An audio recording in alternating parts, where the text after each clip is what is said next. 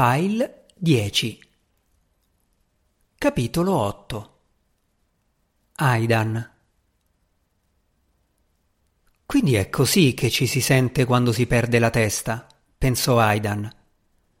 Si trovava davanti a Rachel, la sua amata moglie, che lo aspettava seduta nel buio più totale di un ripostiglio.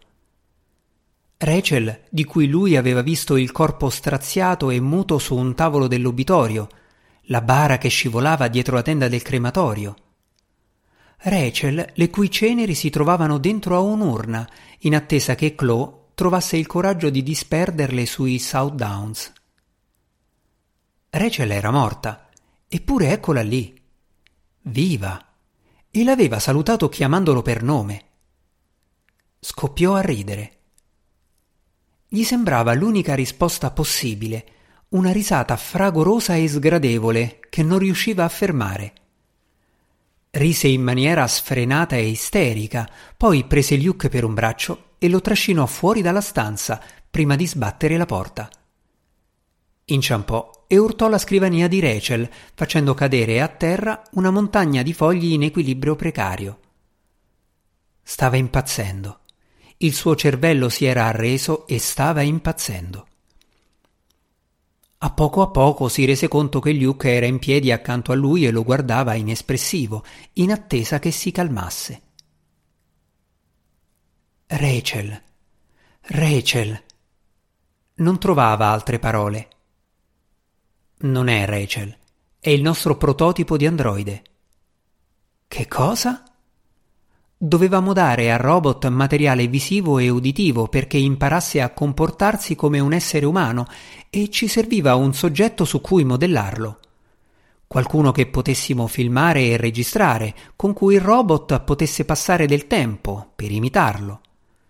Ci è sembrato sensato che quel qualcuno fosse Rachel. Avresti potuto avvertirmi.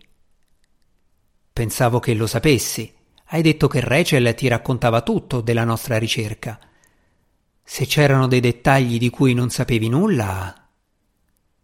Fece una pausa sgradevole. Beh, se avesse voluto che tu lo sapessi, immagino che te l'avrebbe detto. E invece non l'ha fatto. Mi parlava del software, dei problemi che aveva con il codice, ma non mi aveva nemmeno detto che il robot era umano non è umano, è antropomimetico. È un androide, anzi per la precisione è un ginoide, poiché ha l'aspetto di una donna. Potrebbe essere uno degli umanoidi più avanzati e realistici mai realizzati, ma rimane comunque una macchina. Ma è Rachel. Le somiglia. Ha imparato a riprodurre la sua voce e le sue espressioni facciali in una certa misura, ma la fase di ricerca e sviluppo non è ancora conclusa. Ha bisogno di sperimentazioni prolungate con gli esseri umani, deve interagire con le persone e sviluppare le sue capacità di empatia. Mancavano ancora mesi, forse anni, prima che fosse pronto al lancio. Dal fondo del pozzo di dolore e angoscia in cui si trovava, Aidan intuì la sofferenza di Luke, il lavoro della sua vita, il futuro della sua ricerca, le sue speranze e i suoi programmi gli era stato strappato via tutto nel momento esatto in cui Rachel era morta. Aidan sentì un moto di comprensione nei suoi confronti, qualcosa a cui non era abituato. Luke si avvicinò e lo aiutò a raccogliere i fogli sparsi a terra e a rimetterli sulla scrivania di Rachel. Quando lei è morta, non sapevo cosa fare non riuscivo a immaginare come potessimo portare avanti il nostro lavoro. Poi, la mattina dopo averlo saputo, sono arrivato al laboratorio e lui indicò la porta chiusa dietro la quale l'androide stava aspettando in silenzio, ha chiesto di te. Aidan lo guardò incredulo. Di me? Come ti dicevo, Rachel deve aver scritto una specie di protocollo speciale per cui, se lei fosse stata dichiarata morta e i suoi permessi informatici fossero stati cancellati, l'androide avrebbe ricevuto una serie di istruzioni. Da quel momento non ha smesso di chiedere di te, dicendo che deve comunicarti un messaggio da parte di Rachel e di doverti vedere in faccia per farlo. Non sono un esperto di software, quello era l'ambito di Rachel. Ho cercato il protocollo, ma lei lo ha protetto in qualche modo e non posso spegnerlo né andare avanti con gli esperimenti finché lui non avrà ottenuto ciò che vuole, ovvero parlare con te. Il comitato continua a insistere perché parli della nostra ricerca. Hai sentito cosa ha detto Bea, no? Ma io non voglio parlarne con nessuno finché non avrò risolto questo problema. Non voglio che nessuno lo veda. Quindi non era stato il rispetto per il desiderio di Rachel a portare Luke alla sua porta, pensò amaramente Aidan. Era solo frustrato perché qualcosa aveva interrotto il suo lavoro e rischiava di non ottenere tutti i riconoscimenti che credeva di meritare. Luke lo guardò imbarazzato. Capisco che tu lo possa trovare un po' difficile, ma potresti parlare con lui e capire che cosa ti deve dire, così potremmo passare oltre. Passare oltre. Hai sentito, Bea?